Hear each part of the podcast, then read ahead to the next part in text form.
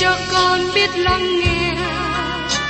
Lời ngài từng theo bước đời con. Xin cho con biết sẵn sàng chờ đợi và vẫn nghe theo chúa.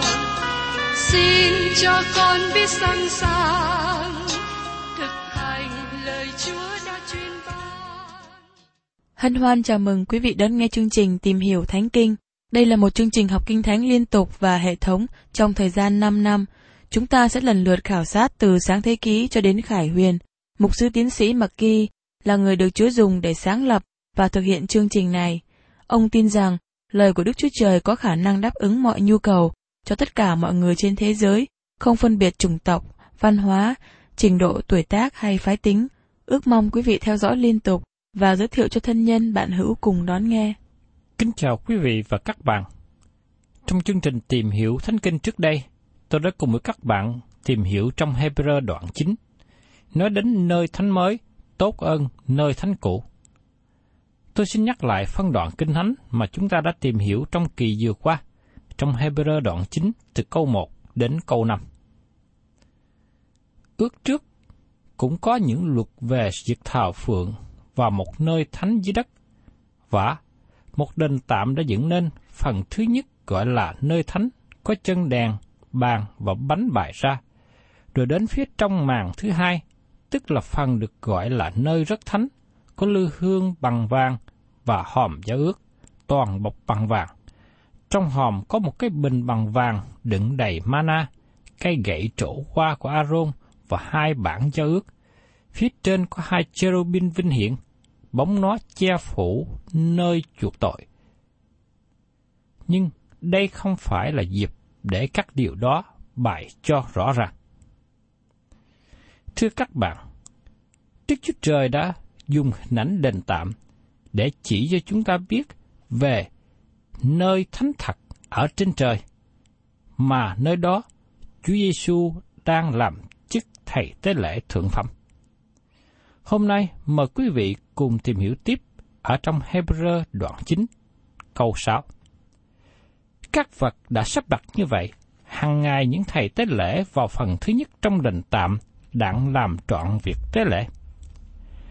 Các thầy tế lễ hàng ngày vào trong đền tạm để tiếp tục công tác. Họ không bao giờ hoàn tất công việc.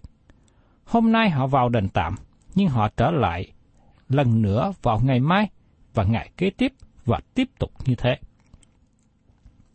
Theo tôi nghĩ, công tác này trở nên một việc điều điều, không thay đổi trong suốt cả năm của thầy tế lễ tiếp tục thực hiện các nghi thức. Họ phải lặp lại các nghi thức này, bởi vì nó không hoàn tất, không trọn vẹn. Thực hiện nghi thức một lần không đủ. Do vậy, chúng ta thấy Đấng Christ vào nơi rất thánh một lần. Ngài chỉ cần vào đó một lần mà thôi. Chúa Giêsu vào trong đền tạm để làm việc tế lễ. Điều này nên nói rằng, đặng làm trọn việc thờ phượng Đức Chúa Trời. Đây là mục tiêu tối hậu để dân sự Đức Chúa Trời có thể thờ phượng Ngài. Điều này nói về sự thờ phượng thật, chứ không phải chỉ đơn giản theo chương trình thờ phượng của hội thánh. Khi sự thờ phượng thật xảy ra, Sự thờ phượng đó đem chúng ta đến sự hiện diện của Đấng Christ, nơi mà chúng ta có thể tôn cao Ngài. Từ ngữ thờ phượng đến từ một chữ có nghĩa gốc là giá trị. Thờ phượng là cho một điều gì mà nó có giá trị. Chúa Giêsu Christ là đấng đáng nhận sự ngợi khen của chúng ta và sự tôn cao của chúng ta. Đó là sự thờ phượng mà từ đó dẫn đến công tác phục vụ. Thờ phượng thật luôn dẫn đến sự phục vụ. Trong khi Chúa Giêsu bị cám dỗ trong đồng vắng, Ngài đã trả lời với ma quỷ. Hỏi quỷ sa tăng, ngươi hãy lui ra, vì có lời chép rằng, ngươi phải thờ phượng Chúa là Đức Chúa Trời ngươi, và chỉ hầu việc một mình Ngài mà thôi. Trong Matthew đoạn 4 câu 10 Các bạn không cần phải năn nỉ, kêu nài người nào làm một điều gì đó cho Chúa, nếu họ thật sự tham dự vào sự thờ phượng, bởi vì sự thờ phượng thật dẫn đến sự phục vụ. Có nhiều mục sư để nhiều thì giờ kêu gọi, kêu nài hội chúng làm một số việc nào đó, kêu gọi dân hiến, kêu nài họ tham gia vào công việc tham biến, tham gia vào ban hát. Nhưng thưa các bạn, sự thao phượng thật dẫn đến sự phục vụ. Sự thao phượng như thế chỉ có thể có qua Chúa Giêsu. Khi các nghi thức trong đền thảm không hề đem dân chúng đến sự hiện diện của Đức Chúa Trời, chỉ có thầy tế lễ cả vào nơi chi thánh. Và trong Hebrew đoạn 9 câu 7 nói tiếp, Nhưng phần thứ hai thì mỗi năm một lần chỉ một mình thầy tế lễ thượng phẩm vào, chẳng bao giờ mà không đem quyết dân vì chính mình và vì sự lầm lỗi dân chúng. Giờ đây tác giả nói về ngày đại lễ chuộc tội. Đây là một ngày lễ cao điểm nhất trong sinh hoạt của quốc gia Israel. Đây là ngày mà thầy tế lễ cả đi vào nơi chí thánh thay mặt cho cả quốc gia. Và trên nền tảng thầy tế lễ cả đã làm, quốc gia Israel tiếp nhận một năm mới nữa. Chúa Giêsu là thầy tế lễ thượng phẩm lớn của chúng ta đã vào nơi chí thánh, vào trong sự hiện diện của Đức Chúa Trời.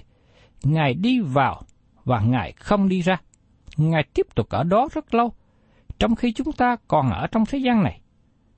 Khi Ngài đi ra, Ngài đi ra với những người thuộc về Ngài.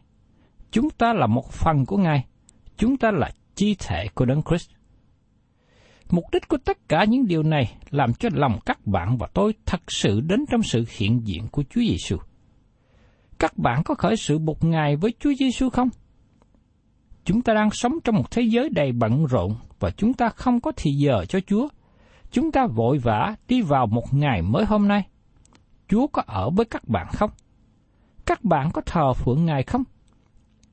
Thờ phượng Chúa chúng ta không bắt buộc phải đi đến nhà thờ để hát thánh ca do rằng tác giả thư tín kêu gọi chúng ta làm điều đó và chúng ta cần hiệp với dân sự của Đức Chúa Trời để thờ phượng trong sự thờ phượng chung, vì nó cần thiết cho sự tăng trưởng của chúng ta. Nhưng chúng ta cũng có thể thờ phượng Chúa ở bất cứ nơi nào. Các bạn có thể thờ phượng Chúa ngay tại cánh đồng làm việc. Các bạn có thể thờ phượng Chúa trên đường đi. Các bạn có thể thờ phượng Chúa tại văn phòng làm việc. Các bạn có thể thờ phượng Chúa trong lớp học. Thưa các bạn, tôi không màng là các bạn hiện đang ở nơi đâu, nhưng các bạn có thờ phượng Ngài hay không? Các bạn và tôi cần đổ lòng mình ra tôn cao Chúa, ngợi khen danh thánh của Ngài. Giờ đây Thầy Tế lễ Thượng Phẩm của chúng ta đã vào nơi chí thánh thay thế cho chúng ta hôm nay. Và các bạn có thể thấy điều này cao trọng hơn quá khứ. Khi mà Thầy Tế lễ cả vào trong nơi thánh mỗi năm một lần, và không ở trong đó, nhưng đi ra vội vã. Theo lời truyền thống kể lại cho chúng ta rằng, thầy tế lễ cả có mang sợi dây xích ở cổ chân, phòng khi nếu ông có làm điều gì sai trật trước mặt Đức Chúa Trời và bị Chúa đánh chết, và những người ở bên ngoài có thể kéo thầy tế lễ cả ra và lập một người mới lên thay thế. Thật là một điều tuyệt vời và vinh hiển biết bao vì Chúa Giêsu là thầy tế lễ thượng phẩm lớn của chúng ta đã vào trong sự hiện diện của Đức Chúa Trời cho các bạn và tôi. Và hiện nay, Ngài vẫn ở đó. Trong Hebrew đoạn 9 có 24 nói rằng, vả Đấng Christ chẳng phải vào nơi thánh bởi tay người làm ra, theo kiểu mẫu nơi thánh thật, bèn là vào trong chính trong trời, để bây giờ, vì chúng ta hiện ra trước mặt Đức Chúa Trời. Các bạn có nhớ rằng trước đây Môi-se đã cầu xin để thấy được mặt Đức Chúa Trời, nhưng ông được bảo cho biết rằng không một người nào có thể thấy được Đức Chúa Trời. Do vậy, các bạn và tôi có thay thế lễ tượng phẩm vào trong sự hiện diện của Đức Chúa Trời.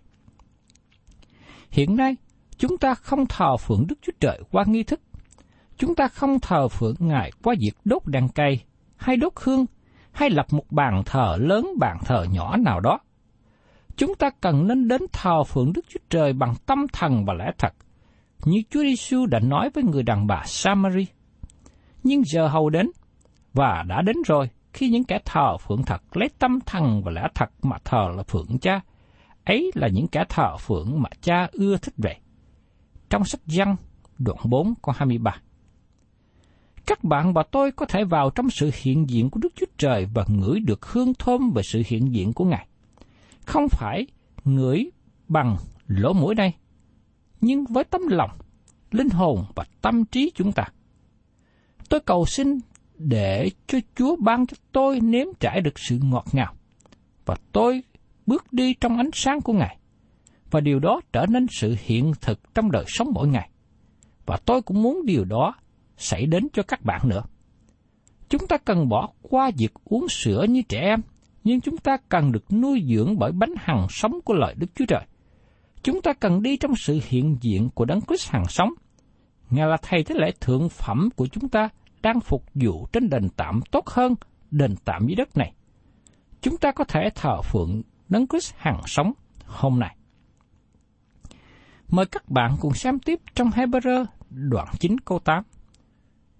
Đức Thánh Linh lấy đó chỉ ra rằng, hệ đền tạm thứ nhất đang còn, thì đường vào nơi rất thánh chưa mở. Nói một cách khác, tất cả những điều này là hình ảnh và biểu tượng rằng con đường vào sự hiện diện của Đức Chúa Trời chưa được mở ra. Và tiếp đến trong Hebrew đoạn 9, câu 9 đến câu 10. Ấy là một hình bóng chỉ về đời bây giờ, để tỏ rằng các lễ vật và hy sinh dân đó không có thể làm cho kẻ thờ phượng được trọn lành về lương tâm. Đó chẳng qua là mạng lệnh của xác thịt, cũng như các của lễ, uống, rửa sạch, chỉ lập ra cho đến kỳ hoàng cải vậy. Thưa các bạn, con đường đi vào đền tạm thật sự bị đóng lại bởi ba cửa và vách ngăn.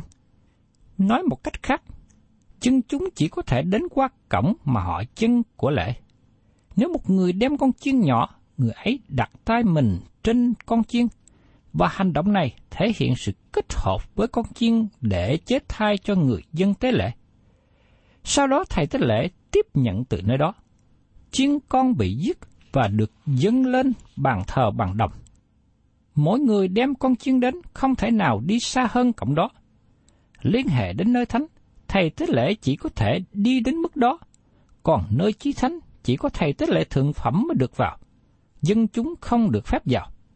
Vì thế đền tạm chỉ là một nơi tạm thời với sự sắp đặt cho một giai đoạn.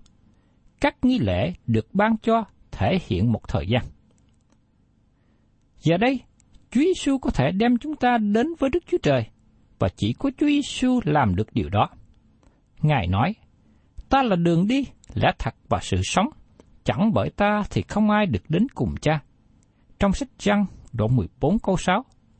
Đó là sự thờ phượng thật, sự thờ phượng dẫn đến sự phục vụ. Khi chúng ta vào trong sự hiện diện của Đức Chúa Trời, sẽ không còn có sự khó khăn về sự phục vụ. Ngày nay, chúng ta đến với Đức Chúa Trời Thánh Khiết trên nền tảng Chúa Cứu Thế bị đóng đinh. Chỉ có Ngài là nguyên nhân cho chúng ta thờ phượng. Đây là lý do mà Phaolô viết cho người Ephesos trong thư Epheso đoạn 5 câu 18 và 19. Đừng say rượu, vì rượu xui cho luôn tuồng, nhưng phải đầy dạy Đức Thánh Linh. Hãy lấy ca vịnh, thơ thánh và bài hát thiên liêng mà đối đáp cùng nhau và hết lòng hát mừng ngợi khen Chúa. Thưa các bạn, một điều hứng khởi nhất đối với con cái của Đức Chúa Trời là được đầy dậy Đức Thánh Linh. Được Tính Thánh Linh đem những điều của đức tin làm cho nó trở nên hiện thực trong đời sống chúng ta. chúng ta có được sự vui mừng trong lòng. Một số người trong chúng ta gặp khó khăn khi hát bằng môi miệng, nhưng tất cả chúng ta cần hát ngợi khen Chúa với cả tấm lòng. Và thật là một điều tốt lành khi chúng ta thờ phượng Đức Chúa Trời như thế. Tôi muốn tóm lược lại những gì đã được bàn thảo và tìm hiểu về nơi thánh trên đất, mà nó kém hơn nơi thánh trên trời. Đồng thời cũng chia sẻ lời diễn đạt của tiến sĩ Warren Versby về nơi thánh trên đất. Thứ nhất, nó ở trên đất. Nơi thánh thuộc về đất. Nó được làm bởi những vật liệu ở trên đất. Nó được đặt trên đất này. Thứ hai, nó là hình bóng về những việc sẽ đến. Nó không trở nên hiện thực. Có nhiều điều chúng ta trộn lẫn với nhau. Chúng ta trở lại và học hỏi về đền tạm. Chúng ta có sự chú ý hướng trọng tâm về đền tạm trên đất. Nhưng nó cũng chỉ là hình bóng, còn hình ảnh thật ở trên trời. Thứ ba, nó không phải là cửa vào cho dân chúng. Nếu các bạn là một người dân Israel trong thời đó, các bạn không thể đi vào sự hiện diện của Đức Chúa Trời. Các bạn bị chặn lại tại cửa thứ nhất. Các bạn cần phải có một buổi lễ ở đó. Thầy tế lễ phục vụ các bạn và các bạn không thể nào đi vào xa hơn. Do vậy, ngày nay chúng ta có thầy tế lễ cho những người tin nhận Chúa Giêsu và mỗi người trong chúng ta có thể đến với Đức Chúa Trời. Đó là một trong những đặc ân mà chúng ta có bởi vì Đấng Christ đã xé bức màn trong đền thờ ra làm hai. Chúng ta có thể đến trong sự hiện diện của Ngài và đối diện trước mặt Ngài. Ngài đang ở trên đó cho các bạn và tôi.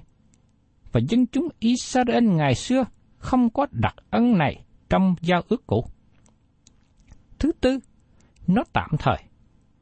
Nhưng Chúa Giêsu sẽ giữ con đường mở ra đời đời đền tạm dưới đất chỉ là sự sắp đặt tạm thời. Thứ năm, nó không có hiệu lực để thay đổi lòng người. Đây là điều mà tôi muốn nhấn mạnh hơn những điều khác. Nơi thánh trên đất không thể thay đổi đời sống con người. Nhưng ngày nay các bạn đến với Đấng Christ, Ngài có thể thay đổi đời sống các bạn. Chỉ có Ngài mới có thể ban cho các bạn quyền năng để thờ phượng Đức Chúa Trời trong tâm thần và lẽ thật. Nhiều người ngày nay đi nhà thờ rất lâu và thường xuyên, nhưng họ chỉ đi chơi hay chỉ sinh hoạt với những người khác, với các nhóm, nhưng rất tiếc họ chưa thật sự thờ phượng Đức Chúa Trời. Nếu các bạn là những người trong số này, tôi xin kêu gọi các bạn hãy đến với Đức Chúa Trời bằng tâm thần và lẽ thật, để chúng ta đối diện với Đức Chúa Trời để được Ngài đổi mới đời sống tâm linh của chúng ta mỗi ngày càng tươi mới càng hơn và đời sống chúng ta có mối quan hệ gần gũi giao thông với Ngài. Tiếp đến, chúng ta tìm hiểu về của tế lễ cao trọng hơn. Mời quý vị cùng xem trong Hebrew đoạn 9 câu 11. Nhưng Đấng Christ đã hiện đến làm thầy tế lễ thượng phẩm của những sự tốt lành như sau này. Ngài đã vượt qua đền tạm lớn hơn và trọn vẹn hơn, không phải bởi tay người dựng ra, nghĩa là không thuộc về đời này. Thật sự là điều tốt lành đã đến. Sự tốt lành này đã đến qua Chúa Giêsu. Đền tạm dưới đất chỉ cho con người xây nên. Đền tạm tốt hơn không phải được xây dựng bởi vật liệu ở thế gian hay bởi người thợ xây. Tôi xin thành thật nói ra điều này hầu hết công việc hiện nay của người ta là cố gắng xây dựng một nơi thờ phượng tốt đẹp trên đất. Họ cố gắng đáp ứng sự thu hút về thể chất. Nó không giúp ích nhiều cho nhu cầu thuộc linh. Chúng ta cần nhận biết rằng có một đền tạm thật trên trời, có thầy tế lễ thượng phẩm ở đó và có sự thờ phượng thuộc linh. Các bạn có thể thờ phượng Ngài ở bất cứ nơi nào. Và thật là tốt lành khi dân chúng có thể đến chung với nhau trong hội thánh để thật sự thờ phượng Đức Chúa Trời. Và tôi tin rằng các bạn tham dự những buổi thờ phượng tốt đẹp như thế. Và trong Hebrew đoạn 9 câu 12, Ngài đã vào nơi rất thánh một lần thì đủ cả, không dùng quyết của dê đực và của bò con, nhưng dùng chính quyết mình mà được sự chuộc tội đời đời. Qua câu này, tôi tin rằng Đức Chúa Trời đem chính quyết của Ngài lên trời. Vì thế, quyết của Chúa Giêsu và của lễ Ngài dâng lên có giá trị cao trọng trong đền tạm thật. Chúng ta thấy sự nhấn mạnh với hình ảnh khác biệt, đấng Christ vào trong nơi thánh chỉ một lần và có sự cứu rỗi đời đời. Khác biệt với các thầy tế lễ của dân Israel tiếp tục vào trong đền tạm và họ chỉ nhận được kết quả tạm thời. Điều này nhắc nhở chúng ta rằng bởi sự chết của Đấng Christ mà Ngài cứu chuộc chúng ta.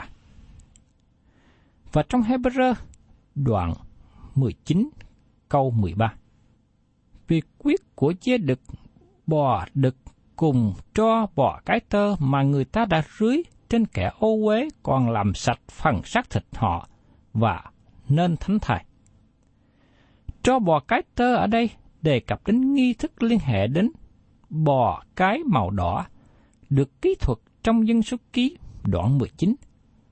Bò cái tơ được thiêu một cách hoàn toàn và tro của nó được giữ trong nơi thanh sạch. Khi có một người nào đó bị ô uế, thường là với những ai đụng đến thân thể người chết, thầy tế lễ sẽ lấy tro này trộn với nước và rưới trên người phạm tội. Đây là nghi lễ thanh sạch để người phạm tội này có thể tái lập lại mối thông công. Tại đây tôi muốn các bạn chú ý, bò cái tên này là một biểu tượng đặc biệt. Chúng ta được nói trong phía rơ thứ nhất đoạn 3 câu 7 rằng, phụ nữ là giới yếu đuối. Bò cái này được dùng thay cho bò đực. Sự ô uế của chúng ta đến bởi sự yếu đuối của chúng ta. Chúng ta yếu đuối và đấng Christ đến thế gian và kinh nghiệm được sự yếu đuối chúng ta trong thể xác. Chúng ta được nói cho biết rằng bò cái tơ màu đỏ này được dùng làm của lễ. Tôi nghĩ rằng màu đỏ nói đến sự kiện đấng Christ trở nên tội lỗi vì chúng ta. Cách nào mà chúng ta biết rằng màu đỏ chỉ về tội lỗi? Trong tiên tri Esai đã nói như sau.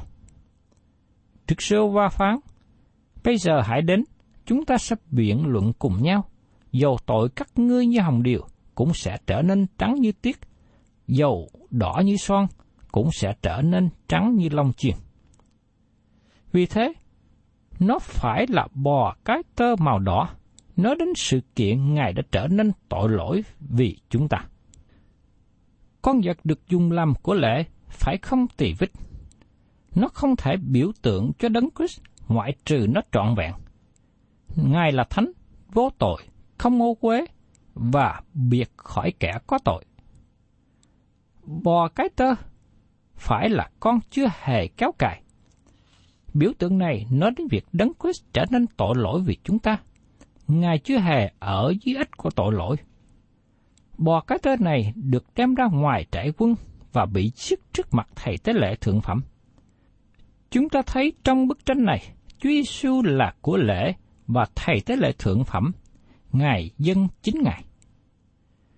Huyết của con sinh tế được rưới bởi thầy tế lễ thượng phẩm trước đền tạm bảy lần. Nhiều người nghĩ rằng số bảy là số trọn vẹn trong Kinh Thánh. Nó gần như vậy. Nhưng ý nghĩa chủ yếu của số bảy là hoàn tất. Tại đó, nói đến sự kiện đấng Christ là của lễ hoàn tất. Đây là của lễ cất đi tội lỗi của người tin nhận. Thi thể con bò tơ được đốt trước mặt thầy tế lễ thượng phẩm. Chúng ta thấy Đức Chúa Trời yêu thương thế gian rất nhiều, đến nỗi Ngài ban con duy nhất của Ngài. Chúa Giêsu đã dâng chính Ngài, nhưng chúng ta có thể không sao hiểu nổi sự đau buồn của thiên đàng trong ngày Chúa Giêsu chịu chết. Trong các vua thứ nhất, đoạn 4 câu 33 nói cho chúng ta biết rằng Salomon luận về cây cối, từ cây bá hương của Liban cho đến chùm kinh giới mọc nơi vách. Vua Salomon là người trồng rất nhiều loại cây. Vua là nhà khảo sát về cây cối. Chúa Giêsu không những cứu chuộc con người, nhưng Ngài cũng cứu chuộc mọi tạo vật trong thế gian. Chúng ta sống trong thế gian, bị rủa xả bởi tội lỗi, và giờ đây có sự thở than đau đớn, nhưng nó sẽ được giải cứu. Vào một ngày sẽ đến, nó được sự cứu chuộc và tội lỗi sẽ bị cất đi. Trong phần sau, Hebrew đoạn 9 câu 23 chúng ta được nói đến chính thiên đàng cũng cần được sự rửa sạch. Có người nói, thiên đàng cũng có sự dơ bẩn sao? Vâng, nó là một nơi tội lỗi phát sinh từ ban đầu, nơi mà Lucifer, thiên sứ trưởng của Đức Chúa Trời, đến với sự phản nghịch. Vì thế, sự hy sinh của Đấng Christ đầy đủ và hoàn tất. Nó là một công việc hoàn tất và nó bao trùm tất cả mọi vật nó bị ảnh hưởng bởi tội lỗi. Tro của bò cái tơ được giữ trong nơi thanh sạch và được trộn với nước khi dùng. Tôi nghĩ nước nói về lời của Đức Chúa Trời. Chính lời của Đức Chúa Trời tỏ bài tội lỗi trong đời sống của người tin nhận Chúa Giêsu. Sự hy sinh của Đấng Christ ban sự cứu rỗi cho tương lai. Sự cứu rỗi của các bạn và sự cứu rỗi của tôi. Nó ban cho sự cứu chuộc cho tội lỗi của những người trong cụ ước. Các thánh đồ trong cổ ước được cứu bởi đức tin. Abraham được cứu bởi đức tin. Bằng cách nào? Bằng cách ông tin vào Đức Chúa Trời và dân của lễ bởi chiên con. Chiên con có đầy đủ không? Không. Chiên con không có đầy đủ, nhưng nó là hình bóng nói về Đấng Christ và sự hy sinh của Đấng Christ nhìn đến phía trước và nó cũng nhìn đến phía sau nữa. Các bạn thấy rằng đây là một hình ảnh tuyệt vời mà Đức Chúa Trời đã tỏ bài cho dân sự của Đức Chúa Trời ngày xưa trong cổ ước, và hình ảnh đó đã trở thành thật sự trong thời kỳ Tân ước khi Chúa Giêsu đến thế gian. Thân chào tạm biệt quý vị và xin hẹn tái ngộ cùng quý vị trong chương trình tìm hiểu Thánh Kinh kỳ sau. Chúng ta sẽ tiếp tục đến phần còn lại của Hebrew đoạn 9.